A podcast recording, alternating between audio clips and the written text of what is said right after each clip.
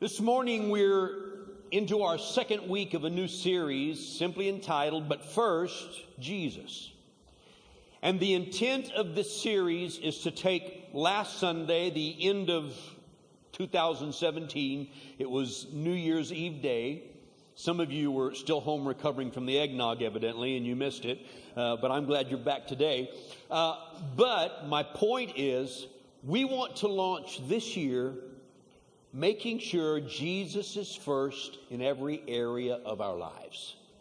And what we're doing is we're sending out daily little devotional videos Monday through Friday, five days a week. How many been getting those on your email list? You've been getting them through email. If you're not on our email list, you need to get signed up. Go to the Connection Center, get your name on the list. You'll start receiving those videos five days a week.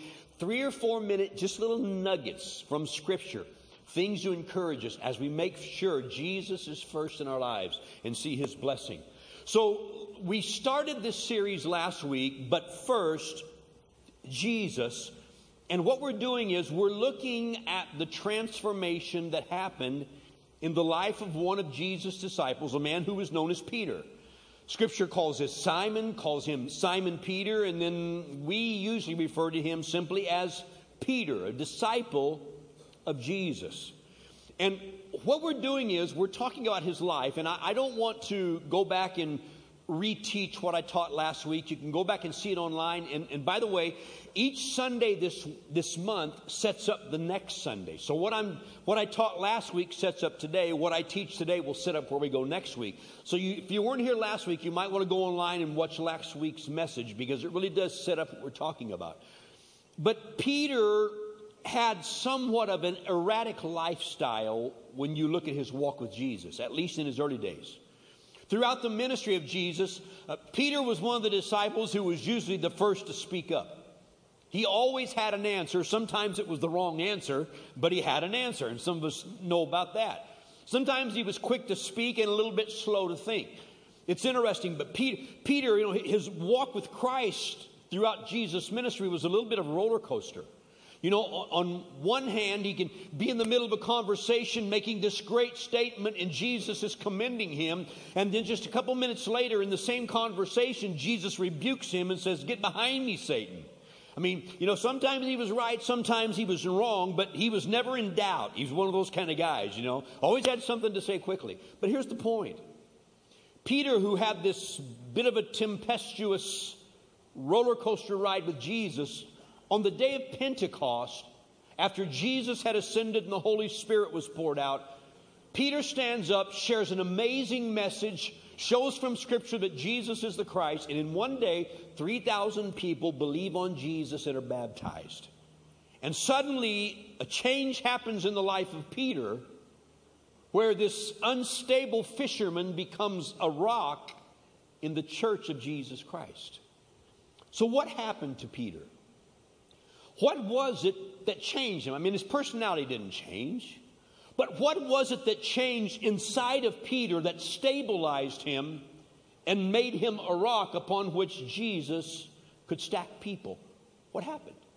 See, we want to study this because if Jesus can change the life of Peter and stabilize him, I think he can do it for us as well. And if Jesus can take an unstable, rough fisherman and make him a fisher of men, I think he can do the same thing in my life and in your life. So we want to learn. So, what we did last week and what we'll be doing every Sunday this month, we're going to be looking at the things that happened that changed the life of Peter. Last week, we talked about an encounter with Jesus, and I want to take just two minutes to walk you through what we talked about last week as Jesus was going to the cross, Peter was the one who spoke up and said, It doesn't matter if everybody else betrays you and runs away, I will never forsake you. I will die if needs be. Just a few hours later, when Jesus is led to the cross, three times Peter denies he even knows Jesus, walks away from his commitment. He's dejected. Jesus is crucified. He's down and out. He's feeling bad about himself. He's embarrassed. He's at a low point of life. But then Jesus, three days later, is raised from the dead. And when Jesus is raised from the dead, the angel at the tomb said to the women, Go tell the disciples to go to Galilee, and Jesus will meet them there. Oh, and be sure and tell Peter also.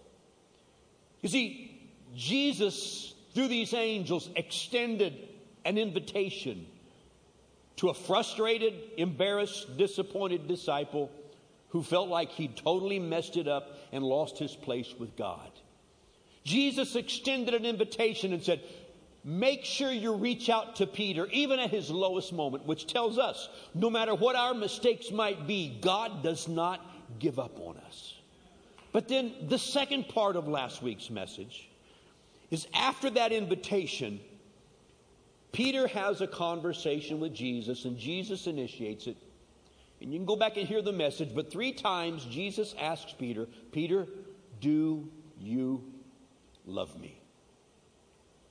There's a lot in the message, and like I said, you need to go back and listen to it. But ultimately, what it came down to, Jesus was asking Peter, What is my place in your life?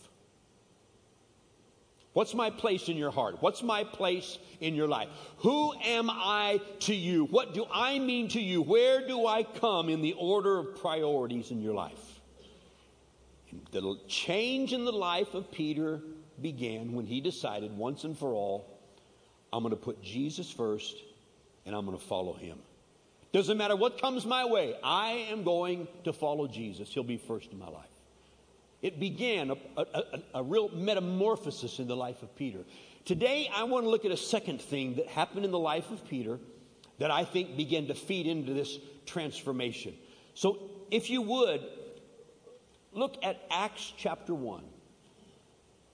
And I want to begin to share this second message today in this series about making Jesus first. I want to ask you the question Did you know God has a kingdom? Let's look at it from Scripture. Acts chapter 1, verse number 1. The former account I made, O Theophilus, of all that Jesus began both to do and to teach. Now, pause here a moment. Let me set this up. Luke is writing what we call the book of Acts or the book of the Acts of the Apostles. It's the history of the early church. But it's the same Luke that wrote the Gospel of Luke. And when he wrote the Gospel of Luke, he wrote it and he sent it to a man whose name was Theophilus. And he wanted him to know about the life and the ministry and the death and resurrection of Jesus. Well, now he's writing the same man, Theophilus, there's his name right there on the screen, and he wants him to know what happened after Jesus ascended to the Father as the church was being established. And he gives him the history of the early church. So look at verse 1. Of all the things that Jesus began both to do and to teach, verse 2 until the day in which he was taken up, or his ascension. After he, through the Holy Spirit, had given commandments to the apostles whom he had chosen.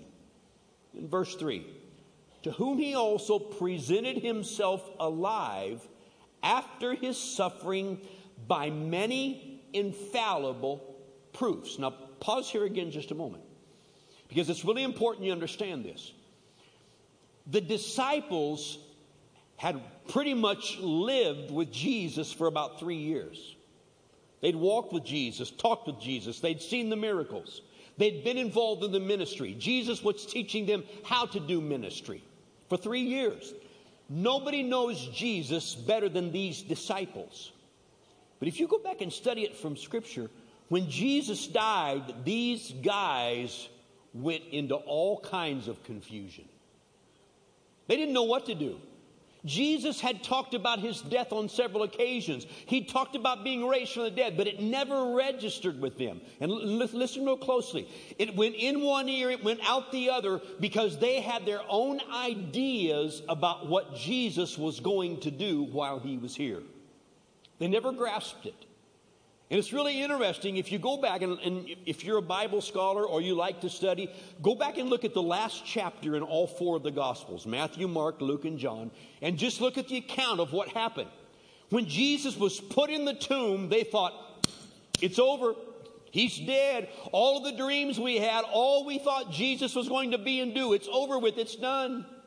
Remember on that first Easter morning when the women went to the tomb and the angel is there. It says, Go tell the disciples he's alive. Uh, he'll meet them in Galilee. Jesus even appears to Mary with those women, and they go back and they say, Jesus is alive. Mary says, I've seen him. An angel told us he's alive. And scripture says they did not believe. Even the disciples, they did not believe. All four of the gospels has accounts in there of how they didn't believe, they couldn't believe. Thomas said, "Man, if I can't see the prints in his hands and put my finger in there and put my fist into his side where they thrust that spear, I'll never believe." These guys could not believe that it happened because they never understood what Jesus was talking about when he talked about kingdom. The kingdom of God. So we see it here in verse 3. It says, He presented himself alive after his suffering by many infallible or undeniable proofs. Now, let me share one more thing before we move forward. This, this is information, but it's something to think about. These apostles, these disciples, these followers of Jesus, these 12 specifically, some of them stayed in Israel for all of their lives, pretty much. But several of them went to other parts of the world, and every one of these guys was martyred because of his faith in Jesus. Every one of them died as a martyr for the church because of the story they told about Jesus. Now, here, here's the amazing thing Jesus goes to the cross, he dies. They don't believe. Yeah, it's over with, it's done. 40 days later, they start going into all the parts of the earth preaching that Jesus died, he was raised from the dead, he ascended back to the Father. Why? Because in that 40 day period from the resurrection until the time that Jesus ascended into heaven, Jesus spent time with his disciples convincing them who he was and what he'd come to do. And they went in different directions by themselves to the uttermost parts of the earth and died and never changed their story. Why? Because they'd seen Jesus and he had proven to them he was alive. They knew it. They could not deny the facts. Now, let's read on from here. Being seen by them during 40 days and speaking of the things pertaining to the kingdom of God. We're going to start here today, and we're going to look at two other passages of Scripture. But I want to do some teaching today that I think is fundamental for us really experiencing a life transformation. We have to understand the importance of God's kingdom in our own lives. The disciples struggled with it. I'll get into that more later. They didn't understand it. They couldn't get their hearts and their minds around it because they had their preconceived ideas of what Jesus had come to do. But here's what happened. When Jesus was raised from the dead, on different occasions, he was with his disciples and he spent his time with them teaching about the kingdom and the reign of God in their lives. Interesting. Interesting. Some of us would sit down and make a list of what might have happened to Peter, some of us would never think about that. You see, this wasn't a new topic. It wasn't something new. It's not as if Jesus hadn't talked about this before. It's a, not a new subject. He's talked and talked and talked about the kingdom of God. If you go back and read it, at least 50 some times in the Gospels, Jesus talked about the kingdom of God. 30 times or so, he talked about the kingdom of heaven over and over and over again. And those, those phrases are interchangeable. But they did not understand what he was trying to teach them about the future reign of Christ in their lives. So Jesus spends time unlocking these mysteries to help them understand the importance of God's kingdom. If it was important for the disciples to understand the kingdom of God 2,000 years ago, it's important for you and me today to understand the kingdom of God. God has a kingdom. His followers could not understand it because when you spoke of kingdom, the only thing they understood were the kingdoms of the world that they lived in and they saw on an everyday basis. Jesus said kingdom, they thought about the Romans. Jesus said kingdom, they thought about the nation of Israel. It was a national thing. And the entire nation of Israel was consumed with the idea that there was a kingdom coming, that God was going to send a king, a Messiah who would be their liberator, and he would break off the Roman rule, and he would usher in this new kingdom, and suddenly God would rule the entire earth from the nation of Israel. And they were so consumed with it that they were looking for a liberator from Rome, and they never understood, first of all, Jesus came to liberate us from our sins and to establish his rule in our lives. Everybody in Israel was looking for a liberator. Jesus came to be a savior. It's really interesting if you read on down in chapter 1 of Acts, around verse 6.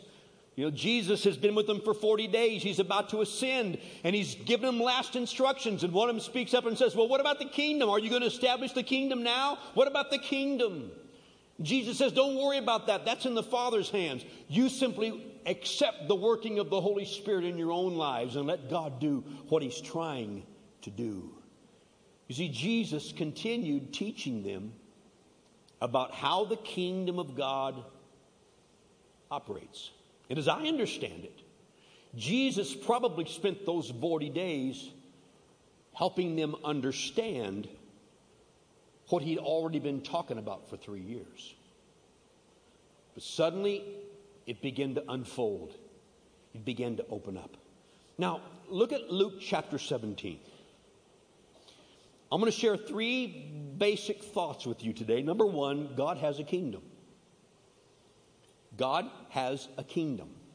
It's often misunderstood because we tend to see kingdom through natural eyes. Number two, the kingdom of God is a spiritual kingdom. Everybody say spiritual kingdom.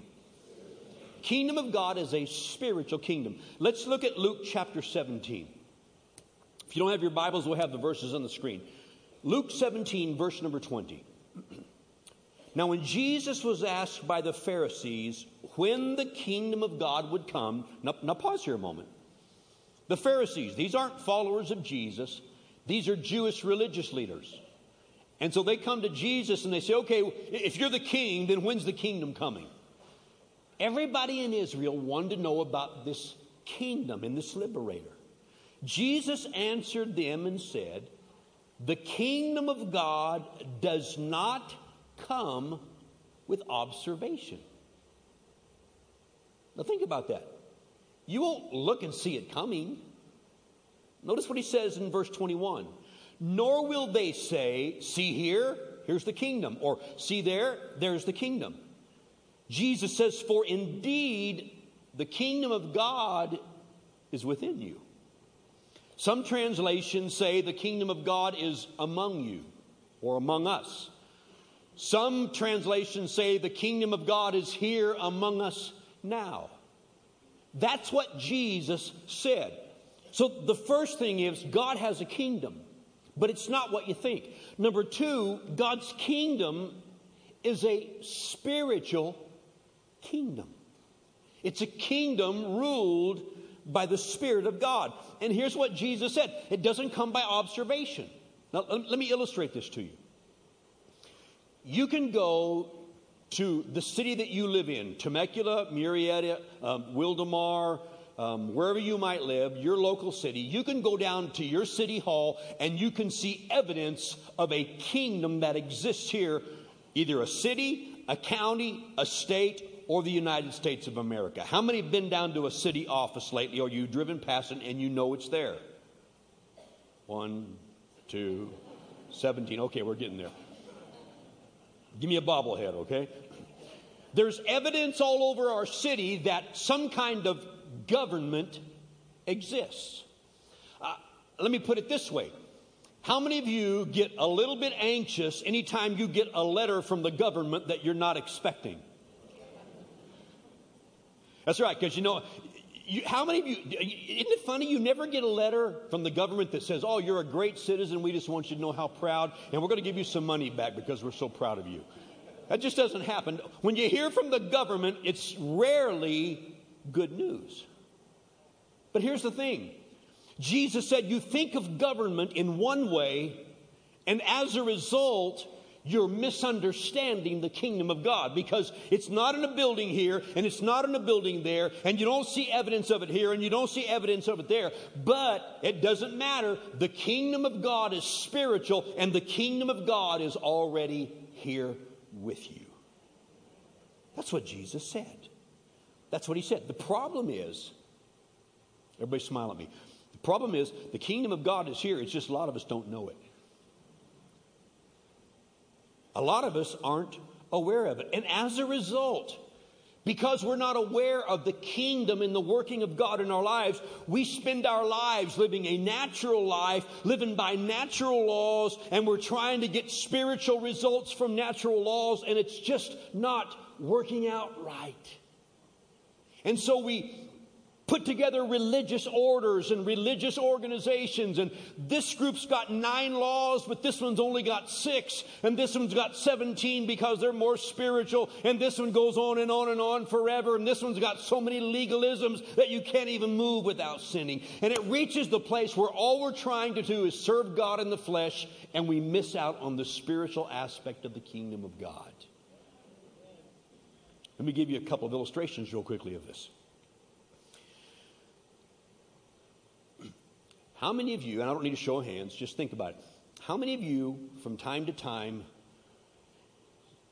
you say, Oh, I really have a need and I'm going to pray, I'm going to ask God to do something for me, but I, I, just don't know if I really deserve this, and He may not answer this prayer because I don't deserve it. I haven't really lived the way, I haven't been praying, and I haven't been reading my Bible, and as a result, you know, I haven't been talking to God much, and I really doubt that God's going to answer my prayer.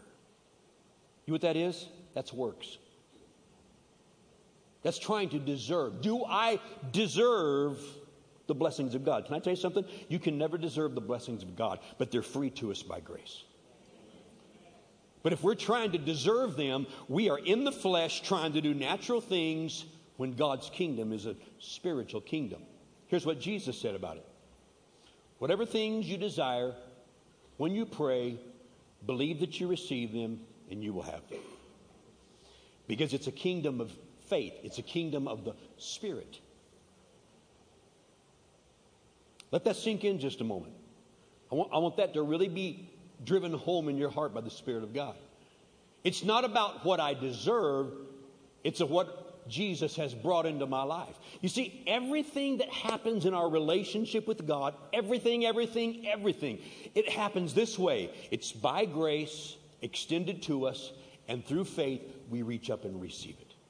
From salvation all the way through. It's by grace through faith. By grace through faith. You see it all throughout Scripture. By grace through faith. God extends things to us. Some of us are still trying to earn and deserve and pay for things that Jesus paid for on the cross. Friend, stop trying to do in the flesh what Jesus already did on the cross and accept the working of God's Spirit in your life. It's a spiritual kingdom. If God's made promises to you, believe Him and receive it. Another example, and, and this applies to all of us. People spend more time worrying about money and finances and provision than they do anything else. And yet, God's made promises about it. And so, God says, here's what you need to do give, and it shall be given unto you. You see, we've got these kingdom principles of sowing and reaping, but it's amazing how many believers say, Oh, I don't want to get into that stuff about sowing and reaping. That's just all selfishness. Oh, God, I need this, and I need this, and I need this, and I need this. But don't talk to me about sowing and reaping. That's all selfishness. And we ignore spiritual promise principles, and then in the flesh, we're trying to figure out, well, how do I get this, and how do I get this, and how do I get this? When the Father has promised, it's my good will, my good pleasure to give you the kingdom. And yet we are running around, wearing ourselves out, trying to do for ourselves things that God wants to do for us. Hello? I can go through scripture all day and show you all kinds of examples. The kingdom of God, number two, is a spiritual kingdom. Therefore, we have to be spiritually sensitive to what God is trying to do in our lives. Now, the third thing I want to show you, one more verse. Go to, uh, to Isaiah chapter 9, back in the Old Testament. Isaiah chapter 9. Now remember, everything we do this month, it's one step towards the next step, Sunday to Sunday to Sunday. Jesus spent 40 days, a certain part of 40 days, with his disciples, opening up their understanding to how the kingdom of God works. It's a spiritual kingdom. Now look at Isaiah chapter 9, verse 6. These are scriptures that we read at Christmas time. You don't hardly ever hear them the rest of the year, but we read them at Christmas time because it talks about the coming of Jesus. Isaiah 9 6 says, For unto us a child is born, unto us a son is given. How many of you know that sounds real Christmassy, okay? I think we read that at Christmas Eve service, okay? That's right there. Unto us a child is born, unto us a son is given. Notice what it says next. And the government shall be upon his shoulder. Now, that doesn't sound so Christmassy, does it? Not that line. Now let's start talking about government. The government will be upon the shoulders of that babe who was born in that manger. The government of what? The government of the kingdom of God. I'll keep reading. His name shall be called Wonderful Counselor, Mighty God, Everlasting Father, Prince of Peace. Now, we, we can do teaching on each one of those names, but he wants to be all those things as the head of this government. Now, verse 7 of the increase of his government and peace, there will be no end. No end to it. Now, that doesn't sound real Christmassy, okay? So maybe we can get something else here. Upon the throne of David and over his kingdom, to order it and establish it with judgment and justice from that time forward, even forever. See, God says, I'm going to send my son, and the government of this kingdom will be upon his shoulders. And here's the good news of the increase of his government and peace, there'll be no end. In other words, it just keeps getting bigger and bigger and bigger. His provision is more and more and more and more and more. As the kingdom grows, he's got more and more and more to pour into the kingdom. And then the last part of verse 7 says, The zeal of the Lord of hosts will perform this. Did you know that God is zealous about pouring His blessings and His kingdom into your life? God gets excited about that. You know, we get so down, oh, I just wish God would bless me. Oh, I just don't know if God would. Oh, I wish He would, but and I'm struggling with all these concerns for the future and I don't know about this. Oh, I wonder if God's concerned. Are you kidding me? He's got zeal for what you're looking into, He's zealous for it. He wants to pour blessing into our lives, but we have to understand it's a part of His kingdom that He wants to pour into our lives. So, what is a kingdom? What is a kingdom? Well, very simply, a kingdom is an area, a territory over which a king rules. Does that make sense to everybody here? If that doesn't make sense, shake your head no. A kingdom is an area over which a king rules. Okay, that makes sense. So what's he saying? He's saying that his son will rule over everything that is placed under his rule and under his care.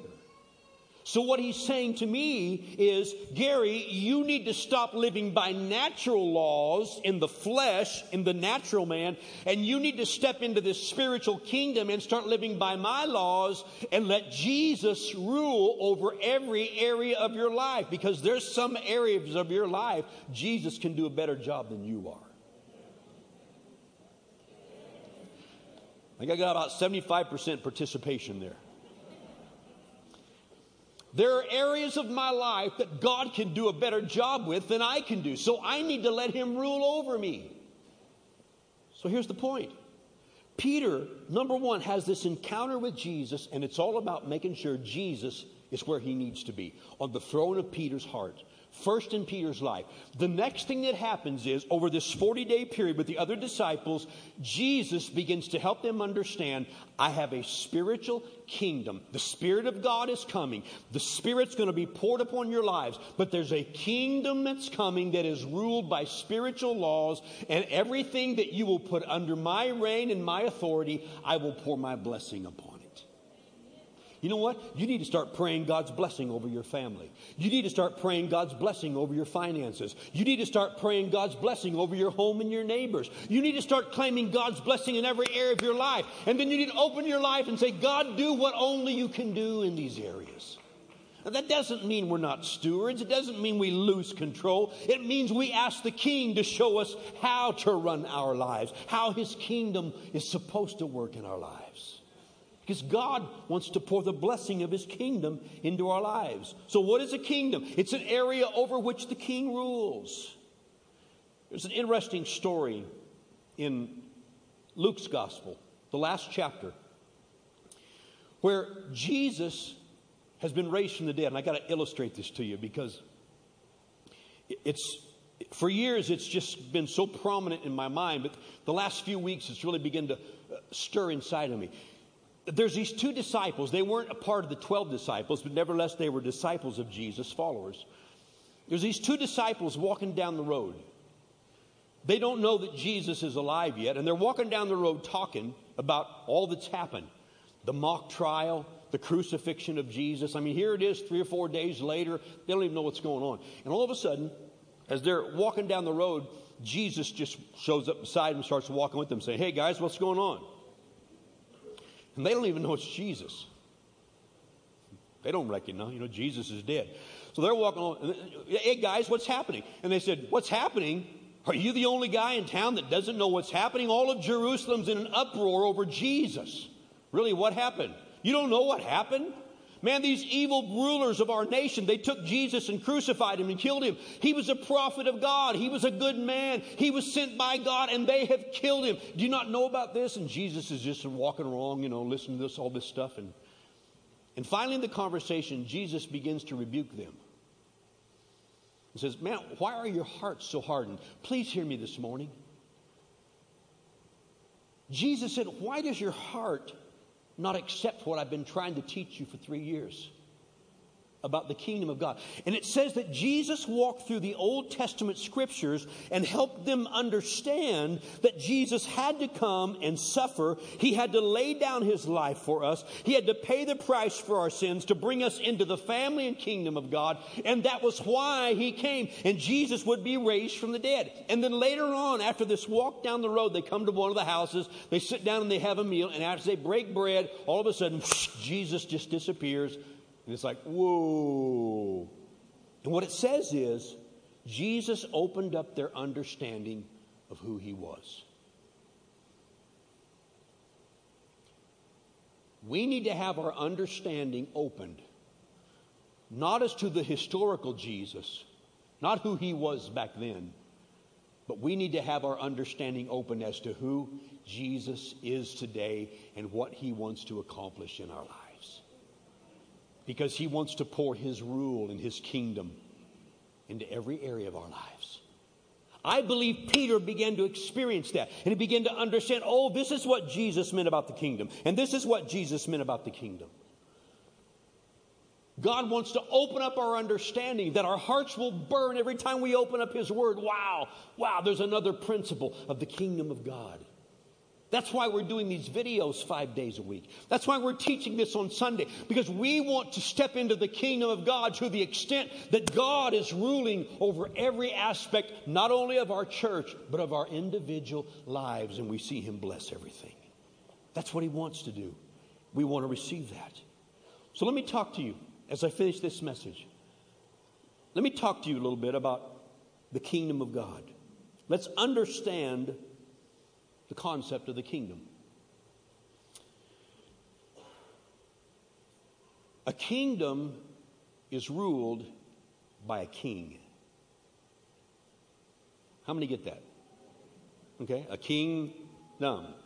A king rules over the king, dumb. Okay, makes sense. We in America have a hard time with this because we don't live in a kingdom. We don't have a king. Now, I, I, know when our guy doesn't get elected, all of a sudden the other guy is a Nazi and he's this and he's that and he's other. We, we call our politicians and leaders all kinds of things. But I want you to listen to me. In America, we struggle with the concept of the kingdom of God because we live in a nation where we're told everybody's vote is just as important as everybody else's vote. Your voice is just as important as everybody else's voice. So we live in this kingdom. We think, I don't care what you think. I'm going to cast a vote that cancels out your vote because my voice is just as important as yours. We live in this. We deal with it every day. But all of a sudden, we step into the kingdom of God. And in the kingdom, nobody's voice matters except the voice of the king.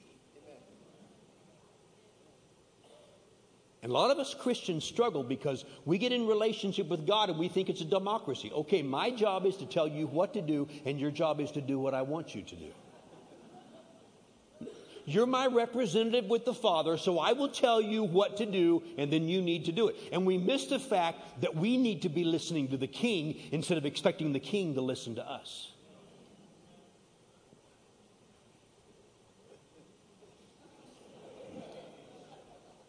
Some of you, I, I know, some of you probably this last week, you tweeted something really mean about some politician. If you're in the kingdom of God, you don't want to be tweeting bad things about Jesus and the way he's running things because he knows what he's doing.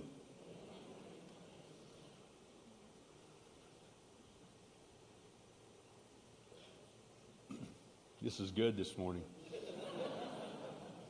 Some of you saying, Well, I'll tell you what, I'll be glad when these four years are up so we can get that guy out of office. And some of you be saying, Boy, I'm glad this guy's in office because for eight years we had that other guy in office. Can I tell you something? I vote, I have my opinions, but when it comes down to the big picture, it doesn't matter because Jesus rules my life. He's my king. And I don't care what all the politicians do, the plan of God is still rolling along just fine. See, as a matter of fact, some of you haven't done this yet. You need to transfer your citizenship to heaven, is what you need to do. Scripture says we are citizens of heaven. Uh, you know what? I live in America. It's my birthplace, but ultimately my citizenship is in heaven. When God's finished with me here, I'm going home. Well, how in the world is some antichrist going to come along and set up his kingdom with all the Christians on earth? I'll tell you how he's going to do it because most of us have got 666 written all over our brains already because we trust the government of America to be our source in life. God does not want the government to be your source, He wants His king and His government to be your source. Amen. Send that off to Bernie Sanders and see what he thinks. See, that, that's, that's the problem. Well, uh, government should work this way. Kingdom should work this way. Now, here's how it begins a kingdom has a king, and the king makes the decisions, and he knows what he's doing. If you're in the kingdom of God, trust the king. He knows what he's doing. And let me give you a couple more things. Now that I made everybody mad at me, a kingdom takes responsibility for the welfare of its citizens. A kingdom takes responsibility for the welfare of its citizens. How many of you are absolutely convinced that when you stop working, there's going to be enough money there for the government to take care of you the rest of your life and you can live any way you want to live? If so, I want to sell you some property while you've got money right now, while, while there's no recession in place. If you're going to be trusting somebody, you need to have your trust in Jesus. He wants to be your source. The government of his kingdom is upon his shoulders. Of the increase of his government and peace, there is no end. I'm going to tell you something. Earthly governments cannot promise that to its people, but Jesus can. And he has. And he will do what he said he will do if we will learn to trust him. Trust him. And you see it all throughout Scripture, Old Testament, New Testament.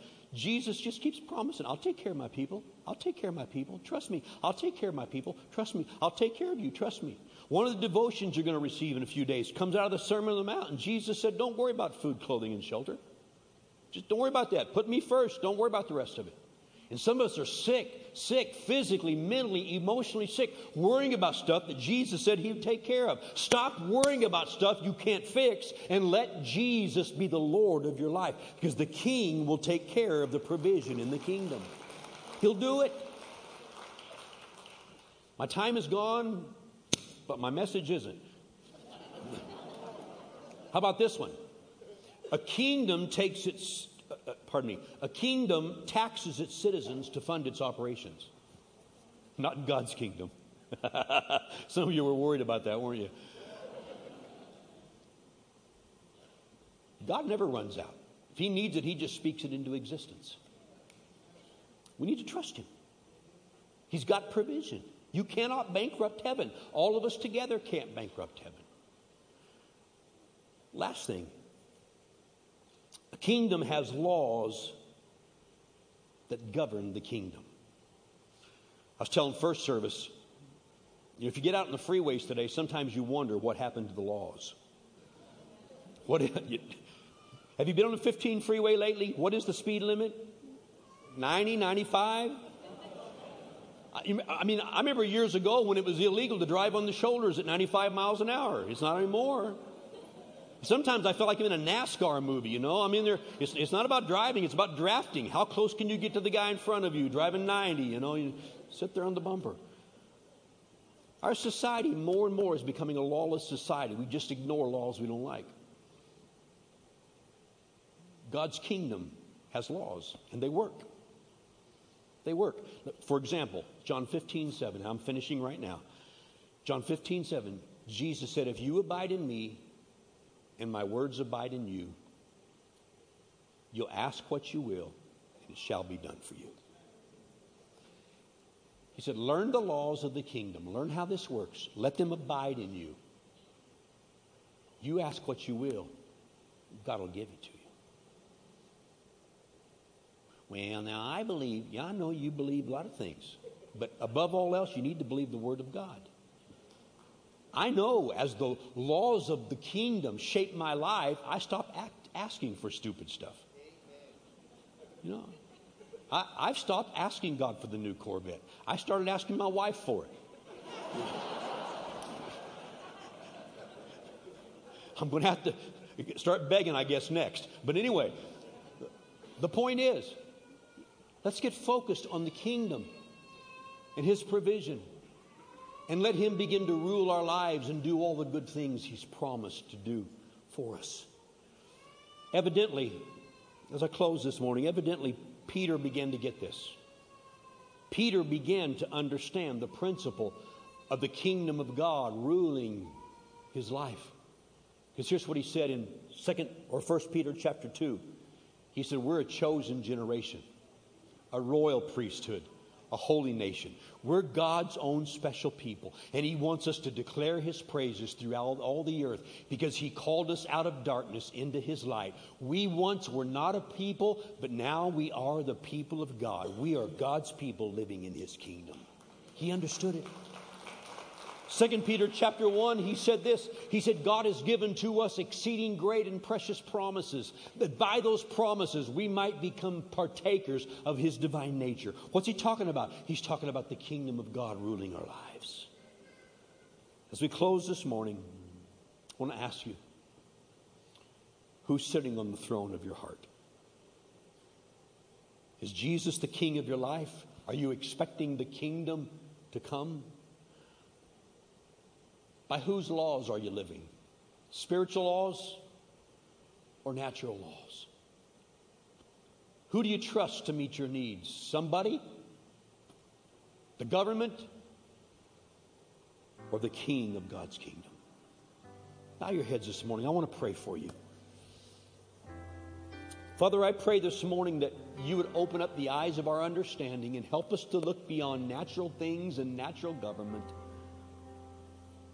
and help us to begin to understand in our hearts things that pertain to the kingdom of God. Father, this message today is not for one or for two, it's for every one of us because we're your children. We're in your kingdom and we want to learn the principles of your kingdom. We want to put them to work in our lives and see you bless us and pour all of your provision into our lives. And Father, I pray for anybody in this building right now who might not be in relationship with you, who's never opened their heart, never accepted the lordship of Christ in their own lives. God, knock on the door of hearts right now. Give us an opportunity to accept you. While heads are bowed and eyes are closed, Maybe you're here today and maybe you've never opened your heart to God. Maybe you've never opened up that door and said, God, I need you in my life. God extends His grace, He extends His kingdom and His blessing to you, but it has to be received. We receive it by faith. Simple words open the door of our heart and we welcome God into our lives. We call it prayer, but it's just communication, it's just words. God loves you so much, He put His own Son on a cross to pay for your sins. Open up your heart to come into His kingdom and experience Him as a child of God. But we have to receive it. Just a moment, I'm going to pray a prayer, and I'm going to ask you to pray this prayer with me. All it is is just simple words of faith that'll open the door and allow God to begin to work in your life. I'm going to ask everybody here to pray this prayer with me. If you're a believer already, I want you to pray it out loud. It'll help those around you. You don't have to yell and scream the words, but just speak them with me right now. Heads bowed and eyes closed. Pray these words. Say, God, I need you. And I open my heart to you. Please come into all of my life. I want your kingdom and I want your provision. I believe Jesus is the Son of God. He died for my sins. He was raised from the dead. He's paid for my mistakes. Jesus is now my Savior. I will learn your ways. I will walk with you.